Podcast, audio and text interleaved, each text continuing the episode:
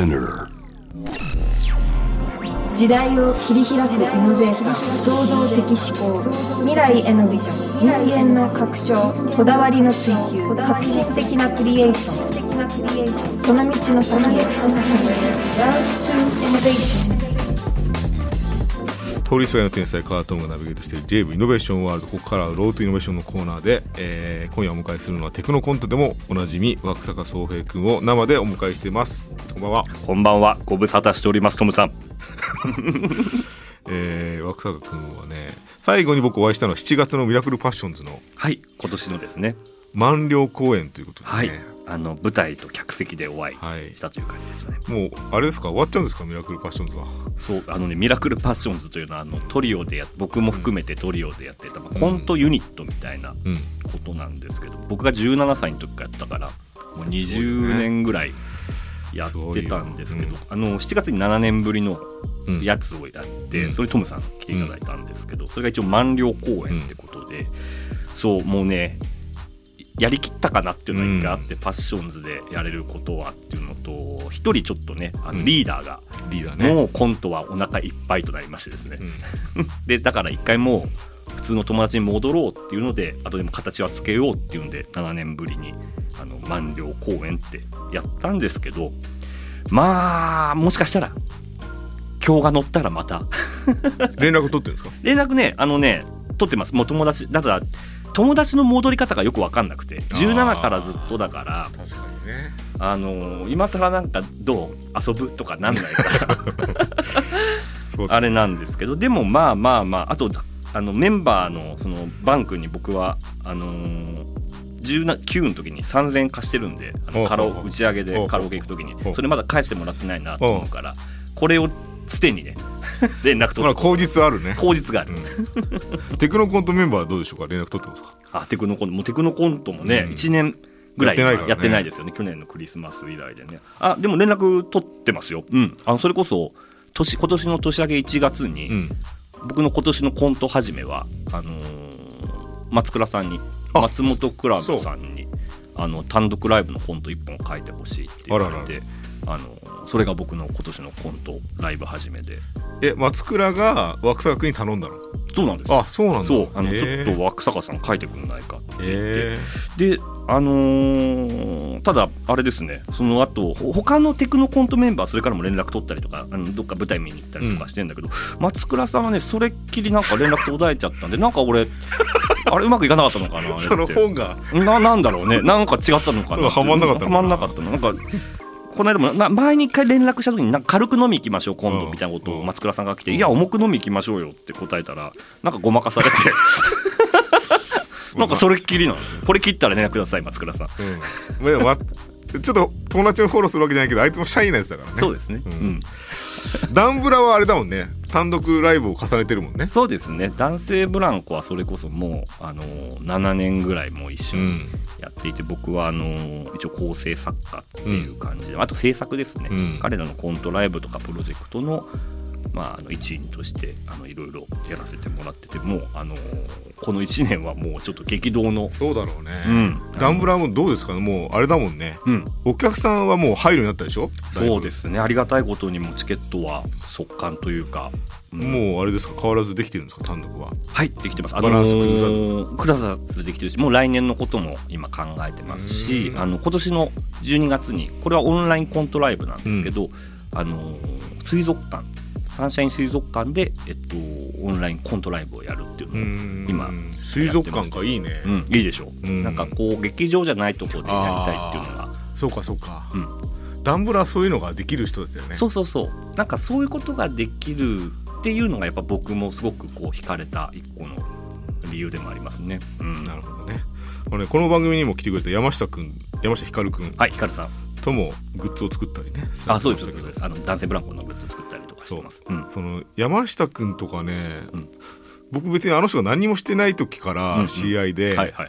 別に僕も何もしてなかったんですけど 何にもしてない同士の、うんでもなんか語りしろだけがあるみたいうんうんなうんうんことのわかりますね。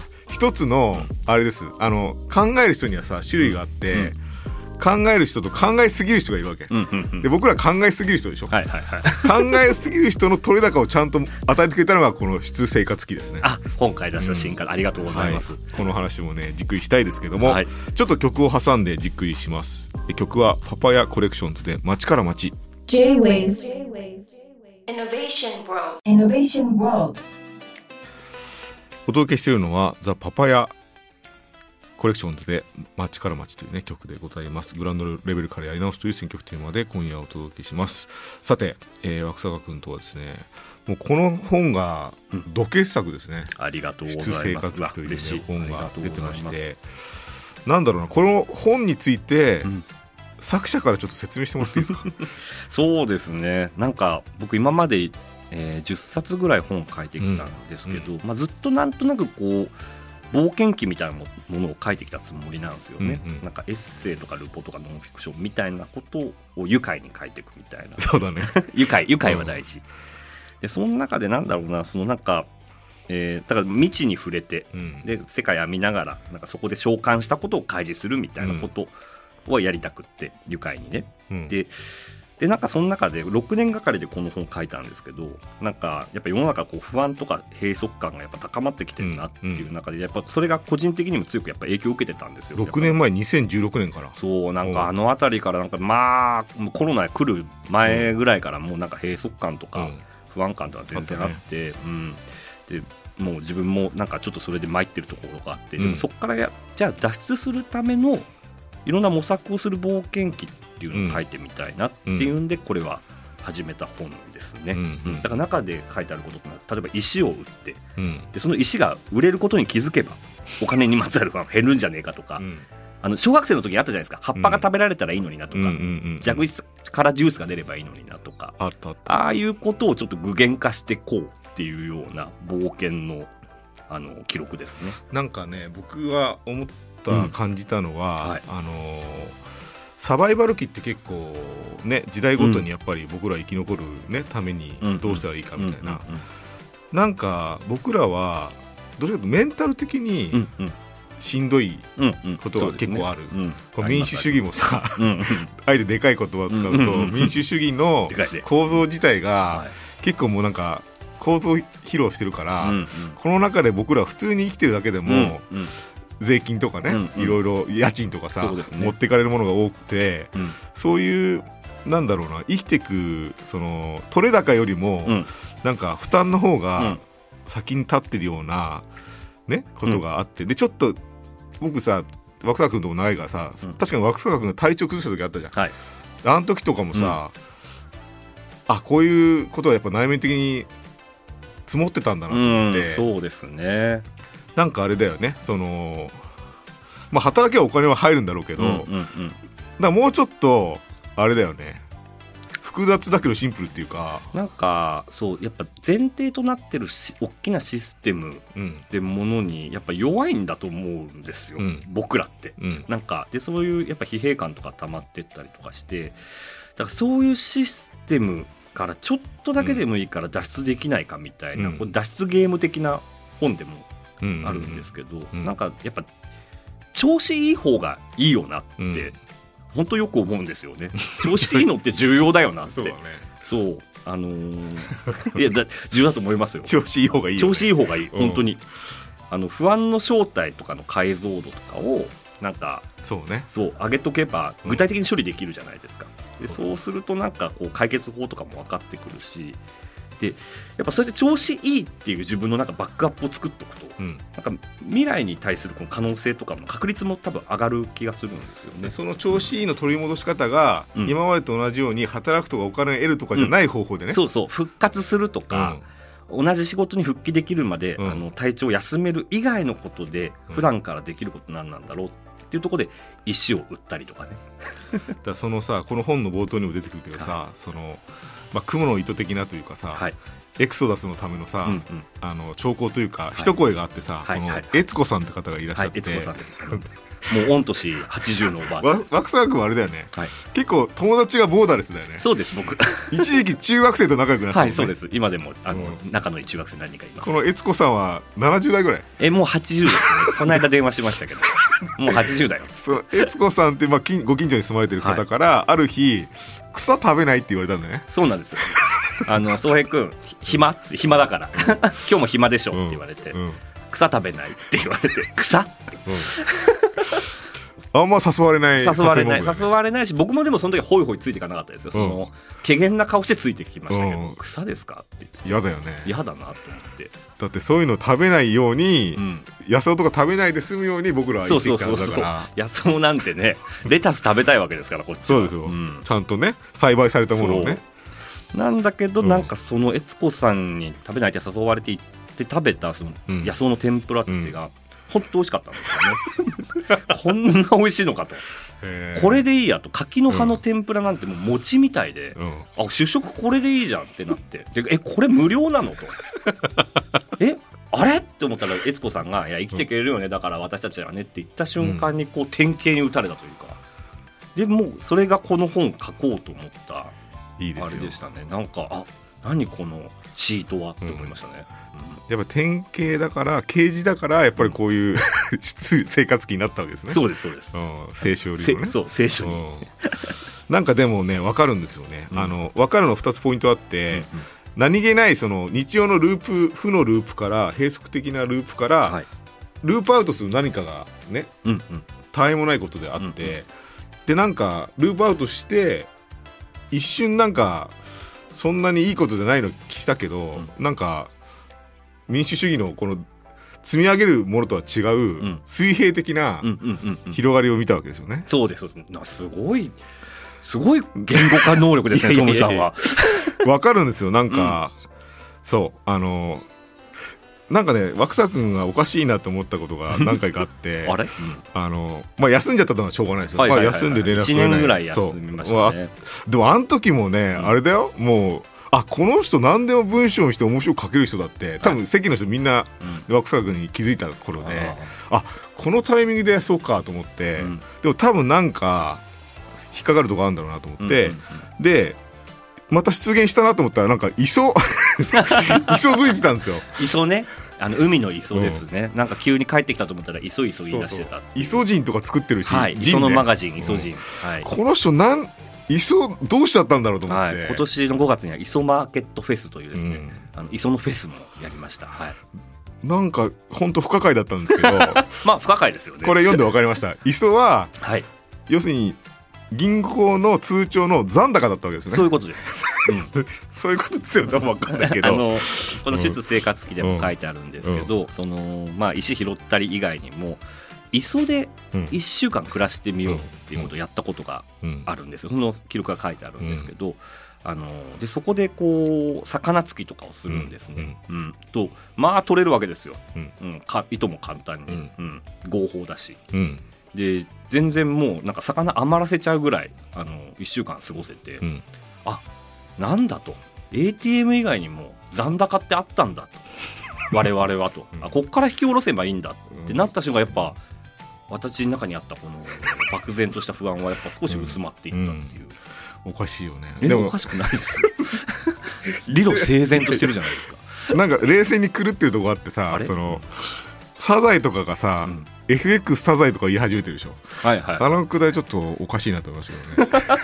ルール守ってるのもおおかしいし、はいはい。FX 化してるのもちょっとおかしいなとサザエは思います FX ですね。磯におけるね。ちょっとあんまり手出しちゃいけないっていうだからだからなんかでもそこの磯をね残高にして、はい。でもうコントじゃないですか書いてること、はい。そのコントになってる時点で、ああもう枠田君今大丈夫なんだなと思ったけどありがとうございます。まあそうですね。ちょっとやっぱりコントっていう手法は大事にしつつ、うん。どんだけノンフィクションでもっていうのは。だから僕はねね。そのそうタフネスの結構体鍛えてとかさ、はい。のサバイバル術ってあるような気がするんですけど、うんうん。結構ナイーブでうん。考えすぎちゃう人のうん。ためのサバイバルのねうんうん。本ってなかったなと思って、うんうんこれは本当になんかアイデアをね考えてうんうん。っていう人はさなんか大体考えすぎちゃうんですよ、うんうんうんだからなんかこれは本当に福音だと思いますあね福音書。まさに。出生活期そう。聖書。そうですね。そう思いました、この中でもあの旧約聖書と新約聖書に分かれてたりとかしてやってるんですけど、まあ本当そうですよね、なんかあのそんな難しいサバイバルは全然書いてなくて、うんうんうん。本当に今明日からでもできるようなことばかり書いてあるっていう、誰でもおできる、ううん。メソッドばかりなので、うん。ぜひちょっと読んでいただきたいなと思いますね。あのねおかしいなと思った表現をね僕 Kindle で買ったんですけど あありがとうございます。なんかねピックアップしてたらなんかこのダイジェスト集だけで結構なことになっちゃったんですけど お前がとんだところでな誰が得するんだっていううん、一節があるんですけど、はい。空腹の果てにっていう章で。お前がとんだところで誰が得するって言うんだよっていう。あれですね。給食に対給食のあんかけ焼きそばに対するあのーちょっとねあのー批判というかね、うん。だこれもタフネスじゃない方の、うん。要するにサバイバル術っていうか、はい。給食もねはい。あの要するに食が細かったから、はいそうです僕はね。いたよその教室の中でも、うん。なかなか食べ終わんないそうで苦痛なんですよあれは。掃除の時間もねなんかうん結構なんか埃ながうん。中で食べてたりとかね、ああれだったんでしょ？そういやとろむなって思うんですよねそのあんかそのただでさえね もっちゃりしてるのにあの焼きそばとかってなんでとろむんだっていうのは。とろむそうだね。とろむって動詞なかったしなと思って。う んそうね。しあでもよかった。ですそこちょっと拾ってもらえて嬉しいですね。私はテントの入り口のチャックを閉める時の音のような細い声でまあなるようになるさとだけ答えたっていう。文学ですよね。ふざけすぎてるけど。ねでもわかるでしょ。わかる。ギャッてジュッて音はねわかるけど、ね、聞かないんですよね普段。わかります日常だとね。このねあの章ごとにいろんな若田君が本当に体験したものが書いてあって、ええ。あのね僕も断食結構なんかやるんですけどあ本当ですか？あら。わかりますね。断食はあれだよね、1日目に本当に大きな波があってそう。2日目3日目、うん。で3日目過ぎると結構もう何でもないんだよね。そうなんでもないんです。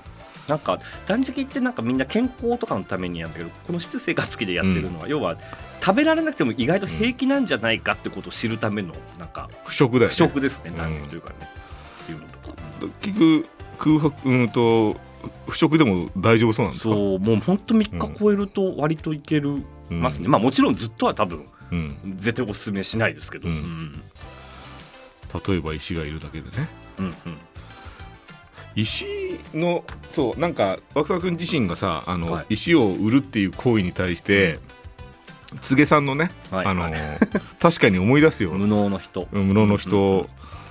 の時にあの人が売ってた石のニュアンスとちょっと違くないですか、あでも僕、うん。無能の人読んだ時に子供の時読んだ時にとんでもない発明だなと思ってそっか石売ればいいんだって思ったんだけど、ん。あの人は結構切実じゃないですか。だからそれをなんかもうちょいこうポップに売っていけばいいんじゃないかなって思って石をポップに売ればなんかやっぱ悲壮感があるじゃないですか。真剣に石売り出しちゃうとね、うん。うん、だからそういうポップに石を売るためのこう手段っていうのもなんか同時にちょっと模索してきたところあって、うん。さっき六本木ヒルズでも石拾ってきた いややめてくれよ。ど やめてくれよって。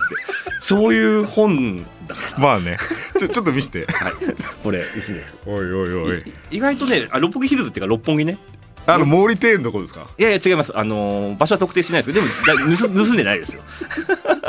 ちゃんと路上の石です。あでも意外とだから六本木とかも落ちてんだなと思って。ああ、うん。そうだね。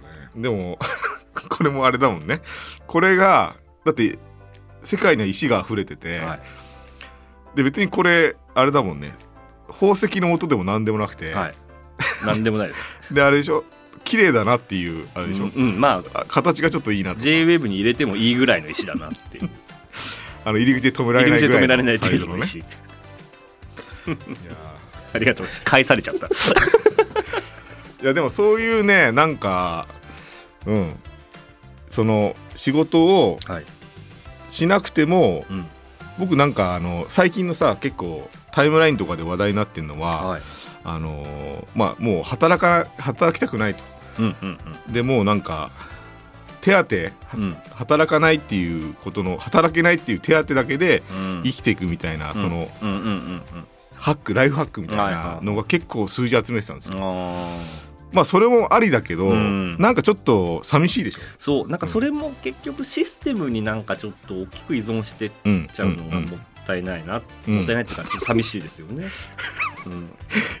それを石打ってたし人に説教されたらその人もちょっと辛いかもしれないイラッとするでしょうね多分ね。いやでもだからそうなんて言うんだろうな、ん。システムから脱出するために新しいシステムを見つけんじゃなくて、うん。システムに対抗するのは僕はなんか生態系だと思うんですよ、うんうんうん。だから自分だけのそのさっき水平的って、うんトムさん言ってくれたけど、なんかそういうなんて言うんだろうなこれあればこの人いれば生きていけるみたいなのがいくつ持っとけるかかなっていうのは思いますね、うん。僕の場合それが石が大きかったっていう、うん。あ石だと石があるじゃないと思って。うん。この話ラジオの前の方笑って聞いてくれね真 顔で聞いてない方がいい聞いてるんでしょうね。第2節で、はい。あの必ず最後に液体は勝つって断言されてますけど、はい。はい。その心は何なんですかね？えっとだから石を最初打ったんですけど 全然うまくいかなかったんですよ、うん。いろんなバザーとか出て石を打ったんだけど、やっぱりもう白い目で見られちゃって、うん。でどうなんだろうと思ったらみんな止まっていかないんですよね、うん。うんうんあそうだと思って、うん。あのなんか立ち止まるきっかけ作ればいいんだと思って、うん。あの石と同時にビールを売ったんですよ、ビールとお酒を。そうしたらですねみんな来るわけです。お酒飲みたいから。で酔っ払うと石買ってくんですよねみんな。なんかちょっとあれなんでしょうね。理性がなくなっていくとやっぱり判断能力を失うと人って石買っていくから、はいはい。っていう意味でやっぱ液体は最後は液体が勝つんだなっていううん。ことですでその心理を得て、はい。若坂君はもう二度とタイムカード打刻機に水を注ぐような人間にはならないと。はい。その液体でくじかれたはい自分の青春時代に、はい。なんだろう。リベンジというか。そうなんです。うん。やっと自分にちょっと救いをもたらせるというか、あのタイムカード打刻機にね水注いで遅刻ごまかしたことがあるっていう、うん それは結構例えだとしてもひどい話だよね。あそうですね。まあでも17歳の頃の話なので許していただきたいとか、うん。なんか僕はそのね表現の中とか若坂君がさこの石って固体だからさ、はい。固体と液体のさ、はい。なんか図らずもこのあ。なんか なんかそのジャンルを超えていく瞬間が若坂君のさ 表現の中にあって、はい。それがすごいあ本当ですか。心地いいですよね。あ嬉しいです。ありがとうございます。なんか言われて今ハッとしましたね。本当だ答えてえそれは計算じゃないの、まあなんかわかんないです。書いてる時ってもう違うとこ行ってるんでね頭が、うん、このね、えー本をでぜひねあの読んでもらいたいけど、はい。えーちょっと改めて一言「えー、質生活記」という本をどんな人に読んでほしいかという話を。はい、えーどんな人に？そうですね。なんか悩みを抱えてない人とか、不安抱えてない人はいないと思うんですよでやっぱ不安のそういう根源のもとにあるのってやっぱ食い詰めたらどうしようとか将来、あのー今みたいな状態が保てなくなったらどうしようみたいなことだと思うんですよね、でもやっぱりどうやっても生きていけるんだよっていうふうに思える方法とか、意識とかがあれば絶対それは心強くって、うん。でそれをあの暇な私が代わりに見つけてきましたんでうん。あのつまりやっぱ生きとし生けるすべての人たちにこれは読んでいただきたいなっていう一冊になっております。あの若沢君が書いてるから、うんポップになってるけどこれ結構深淵だと思う。あの生きていく上での。そう結構切実なんですよね、話はね。あの自分がやっぱ倒れた時の話とかも含めてうん。書いてて、まあ、それをどんだけ愉快に書くかっていうのはなんか勝負の一冊ではあったんですけど、うんいやすごいよ若沢君はね。ありがとうございます。嬉しい。またねコントやりましょうね。そうあのテクノコントうん。もぜひぜひ、あのやりたいなと思っております。来年考えてますんで、うん。ちょっとまた相談させてください。ぜひぜひお願いいたします、はい。なんか大丈夫ですか？これで。あのえ大丈夫？えおかしなこと言ってました？僕はこの時間。俺は面白かったから。あの一個だけ言えること、うん。言いたいというのは、うん。六本木にも石は落ちてると。いいよ別に。うん、だから上ばっか見て歩かない方がいいあーなるほどね。あの時には下向きの、うん。いやくしくもさなんか藤原さんがさ藤原マリナがさ、はい。あのテクノコントにもいたね、はい。なんかフォロワー数は結構増えたらしくて、はいはいはい。何十万人記念でうん。石拾って、はい。石にレーザーカッターでむ無駄って入れてて、うん。やっぱ仲間だなって感じする、そうあの藤原さんはね、うん。この本読んであのうん。LINE で連絡もあの感想もうん。細かくくれててやっぱり私も石拾ってますって言って、うん。ちょっと共鳴する部分が多いですよねはい、不要なものと藤原さんの番組にもちょっと遊びに行ってください。はいぜひぜひ。はい。というわけで、えー今夜久しぶりに会えてよかったです。えーちょっと復習すると、衣食住からの一等飛行をね、あのーこれ、出生活記という本がはい。出ています。はい。若狭君をお迎えします。ぜひね、手に取ってみてください。お願いいたします。えー今夜は爆作総平君をお迎えしました。あありりがとうございました。ました。J-Wave Innovation World. Innovation World